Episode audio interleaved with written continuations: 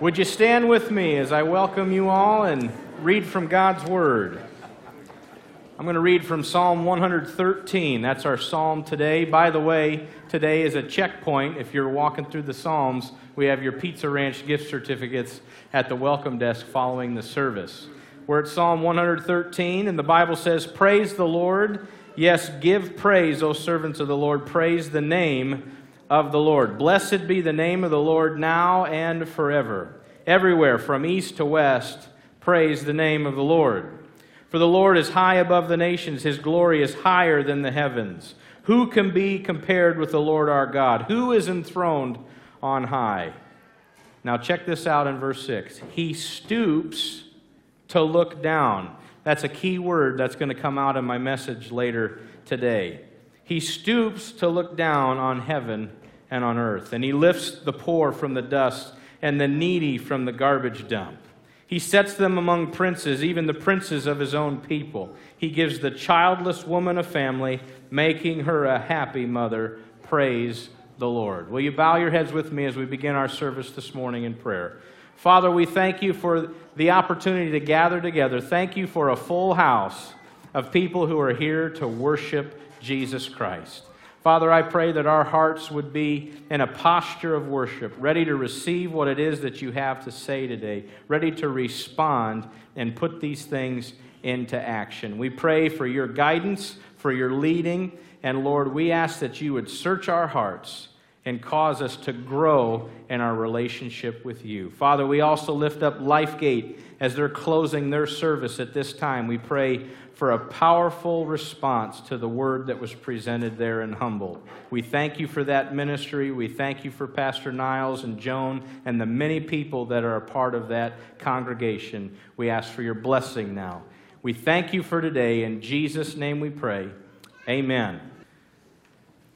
If you have your Bibles, will you turn to Matthew chapter 7 and then also James chapter 1? We're going to bounce from one of those passages to the other during this message.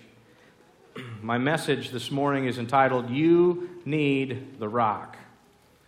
And the, uh, the theme or the, the message from the SOS Puppet Ministry was that we are to weather life's storms. And I wanted to follow that up by saying the only way that you can do that is if you have a life that's built on the rock. In Matthew chapter 7, Jesus is wrapping up the Sermon on the Mount, and he finishes this sermon with this particular story, this illustration of two builders that build their house on two different types of foundation. Now, many of you have probably heard this before. And my hope this morning is that even if you've heard this story a hundred times, today there's something new in this that you can apply into your life. Jesus says, Therefore, whoever hears these sayings of mine and does them, I will liken him to a wise man who builds his house on the rock. And the rains descend, and the floods came, and the winds blew and beat on that house, and it did not fall, for it was founded on the rock. But everyone who hears these sayings of mine and does not do them will be like a foolish man who built his house on the sand. And the rain descended, and the floods came, and the winds blew and beat on that house, and it fell and great was its fall. And that's how Jesus wraps up the Sermon on the Mount. Whoever hears my words and puts them into practice is like someone who builds their foundation as rock.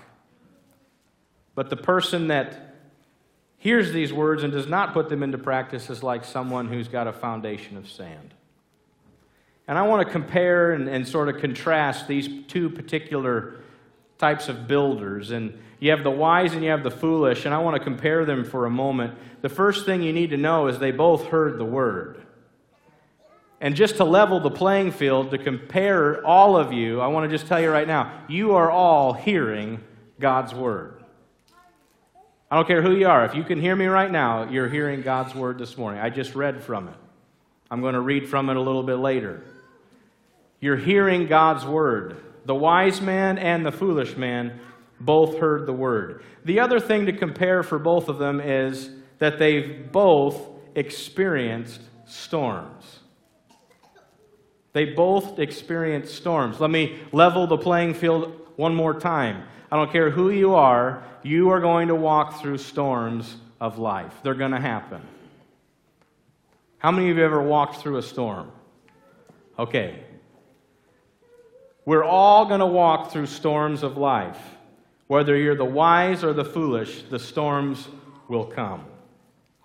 And I want to take a moment when I say that to understand if we're all going to go through storms of life, don't ever mistake the presence of a storm means that God is absent. Don't ever mistake that the presence of a storm means that God is absent. They were singing that sunshine song with the temptations. There's a temptation to think that when there's storms going on, you think, Where's God? And you begin to doubt Him and you question Him. And all these thoughts start to go through your mind. And when that starts to happen, the foundation gets a little shaky. The other thing to note about sunshine is even when the clouds cover, believe it or not, the sun is still shining. I just might not be able to see it as clearly. Don't ever mistake that the presence of a storm means that God is absent. As I contrast these two, the wise and the foolish, I want you to know only one applied the word. Only one of them applied the word. The wise one applied God's word. And the difference is revealed in the midst of the storm. They both built, but the difference of the structure and the foundation comes through when the storms of life come. A couple weeks ago, we were watching HGTV. How many of you ever tuned in on that channel? And they have these beach houses, and they're like several hundred thousand dollars. And then it's funny because the couples are saying what they do for a living, and you're like, seriously, how are you making this much money? You know, you're a basket weaver. I don't understand how you can make that much money. But they showed this beach house, and I leaned over to Brian and I said, that's going to be destroyed by a hurricane the next time. You know, I mean, it's just like made out of toothpicks. You just saw the foundation. And then I'll, I'll take you to a, a place in Maine where Brady and I have been before, and you just watch these lighthouses that are sitting on rocks, and you watch these waves come in and crash against, and it's just an, I mean, a, an amazing sight to see. And you think, day after day, week after week, year after year, those waves are just crashing, but yet there it stands. There's a difference in the foundation. The storms of life have a way of revealing our true foundation. And you'll notice that. Sometimes when you watch people go through trials, you think, how are they the way that they are? How are you able to stand firm in the midst of everything you're walking through? You can see a testimony in the midst of the storm. That's why it's so important to have the right foundation. I had you turn to two passages. Now flip with me to James chapter 1. If you find Hebrews, that's a little bit bigger book. Keep flipping. The next book is James. James chapter 1, and I want to pick up in verse 22. James says, But be doers of the word, and not hearers only, deceiving yourselves. For if anyone is a hearer of the word and not a doer, he's like a man observing his natural face in a mirror. For he observes himself, goes away, and immediately forgets what kind of man he is. Before I read verse 25, I want to break this down for you. If you hear the word of God this morning and you do not apply it into your life, you're going to forget it. Essentially, that's what James is saying. You shouldn't be hearers only. And when you think just showing up to church and listening to God's word is where it's at, the, the Bible says straight up, you are deceiving yourself. If you're not going to apply this into your life, what's the point? Right? He's like, you're deceiving yourself. You need to bring application into the equation. It's not just about hearing God's word, it's about doing it. Now let's look at verse 25, and this is my application for the message this morning.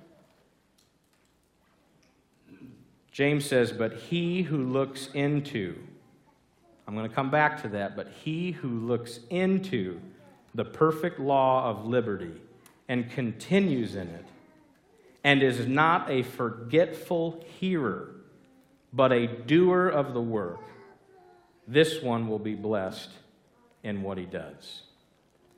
He who looks into the perfect law. My application, first point is this. If you're listening today to God's word, continue to lean in. That word, lean into, it essentially means to, to stoop. Now, remember the very first passage I read this morning? Okay? When we lean into God's word, there's, a, there's an effort, if you will. We're, we're saying, I want to be fed. I'm going to God's word because I know He's going to speak to me, and I know there's something He has for me. We lean into that. If you open going, I don't know, see where we go, lean into it. If you look in to the word, that's the first point. The second point of application, if you get the first part, then continue in it. Continue to lean into God's word. It's not just a Sunday morning for like 15 minutes, 20 minutes, whatever, we're going to lean in. It's like, how about Sunday afternoon? Sunday evening? What does Monday look like for you in God's Word? How about Tuesday? Are we continuing to lean into God's Word? If you're only getting fed for 20 minutes a week, the storms of life are going to knock you flat. Continue to lean into God's Word. The last piece in this that kind of really helps cement the foundation is you do the word. James says, do it. And if you're not doing it, you're deceiving yourself. You think you're doing religious things, but that is not the heartbeat of God. You don't just hear it, you apply it. You do the word, and you walk in obedience. That is how the foundation of the rock begins to be built when you build your life on Christ and you apply these things into your life. I know I've used this illustration before and it's kind of silly, but imagine if Brady had a honeydew list for me, which she just bought me this little notepad that says a honeydew list, and I'm like, oh, that's, that's great. And so everything that I need to do will be written on that probably on Mondays. And uh, so, anyways, if she wrote on that to do list and said, here's what I want you to do, and I took that sheet and I said, I got my honeydew list, and one of the items is do the dishes. Okay, how many of you do dishes? How many of you just got elbowed by whoever you're sitting next to? Okay? How many of you should do? Di- okay, I'm not going to go there. But you have your honeydew list, and do dishes is on it. And I come back to Brady and I said, Brady, I memorized what you wanted me to do. You want me to do the dishes. What's, she, what's her reaction? Oh, that's nice. But maybe I didn't do them, but I memorized it. I said, You said to do the dishes. How about that? Little memory work. So I go back and I'm like, you know what? I need to kind of maybe look at this again because obviously I didn't get it right there. So I host a bunch of guys over to the house. And we all sit down and we look at the honey-do list. And I go, guys, one of the items is do the dishes. And so we all start talking about what it would look like if I actually did the dishes. We're like, man, if I actually applied that, look what would happen. I mean, I'd get dishes done and all that. And I come back to Brady and I said, Brady, I hosted some guys over. We got around the table and we were talking about what it would look like if I did the dishes. Is she going to be happy with that? No, it's in the application. You know, sometimes we can memorize Scripture, but if we're not actually applying it into our lives, you're deceiving yourself. You're deceiving yourself. You have to apply it into your life. You can host all kinds of small groups, Bible studies, you name it. If you're not actually applying God's word into your life, you are deceiving yourself. Straight from James. You've got to apply the word into your life. Sometimes people don't do this because they just haven't truly thought about it. Like they're like, they just haven't taken the time to really understand the perspective of life and go, is there a purpose to what I do day in and day out? And like I said before, the storms of life will reveal what you're building your life on. And if you are thoughtless and you are careless about your foundation, again, you will be laid flat. I want to back up to verse 21. And right now, I'm going to speak to anybody in this room that's listening that you may not have a relationship with Christ. I'm speaking to you right now. This is James chapter 1 verse 21. James says, "Receive with meekness the implanted word which is able to save your souls." Right before that, he says, "Lay aside all the filthiness and the overflow of wickedness." James says, if you want this foundation, you've got to leave your life of sin and you need to pursue the ways of Christ. And if you've not done that, I'm here to tell you right now, you are not saved. You need to live for the Lord.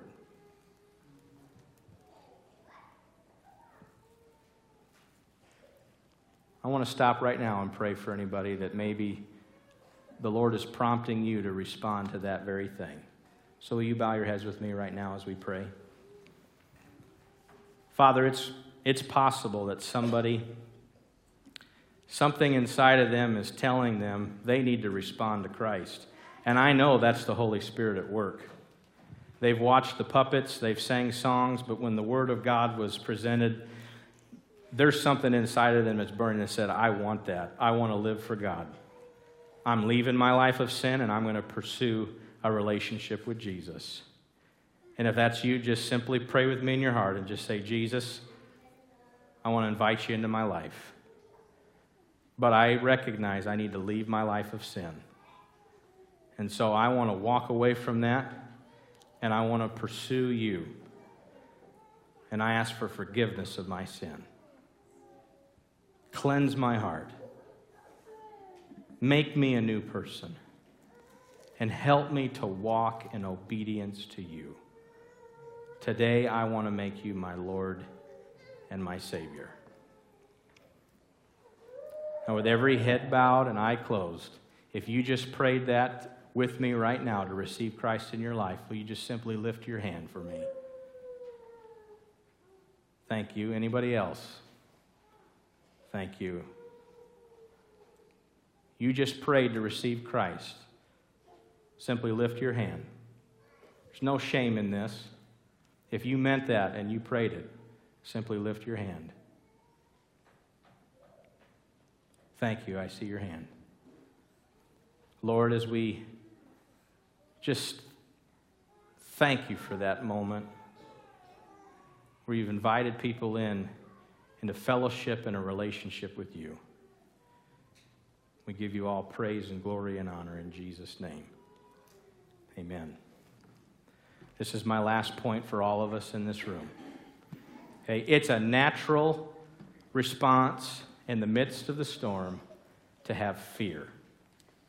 I don't care who you are, I don't care how long of a Christian you've been, I don't care how old you are, any of that. The natural response to the storm is fear. It's natural. And Satan can do a lot with fear. He can isolate people, he can paralyze people in their walk, he can overwhelm people. Fear has a way of crippling people in the midst of the storm. And if you're a follower of Christ and you're in His Word and you're applying this into your life, don't ever forget that your foundation is not natural, it's supernatural.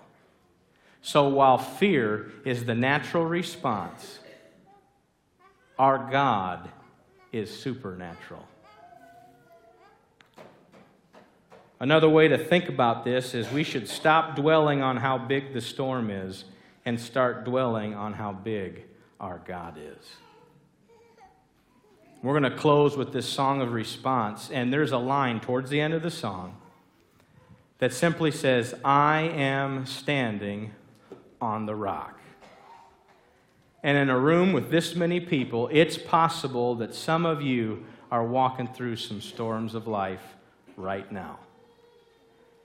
And in a symbolic way, when that line starts to be sung during this song, I just invite you to stand right where you're at and just think, I am saying today, I'm going to stand on the rock of Christ. Will you play that song?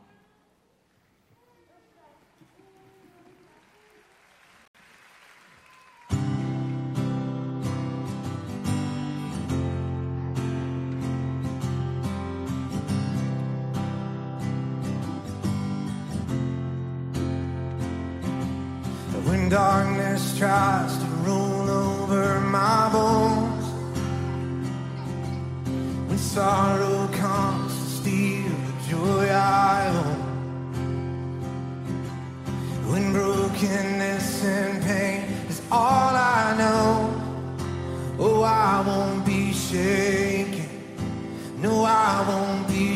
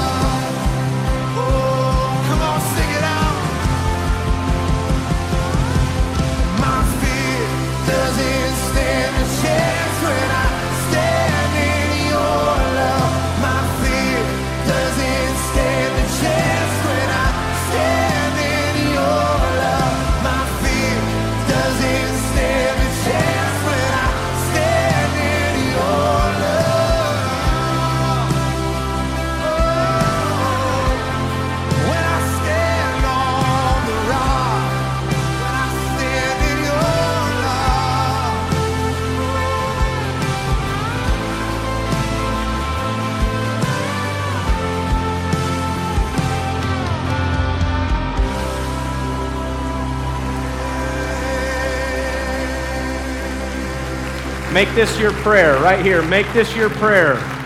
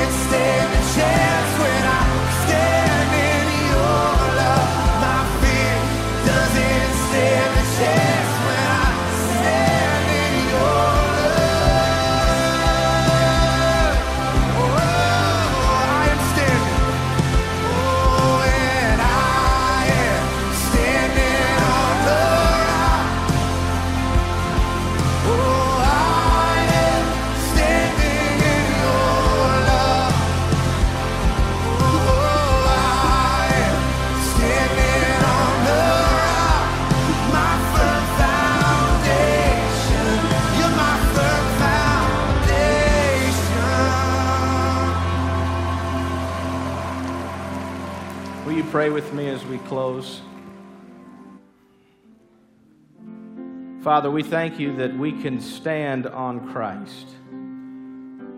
You're our anchor. No matter the storms or the trials or tribulations, the distress that we go through, we can stand on that rock.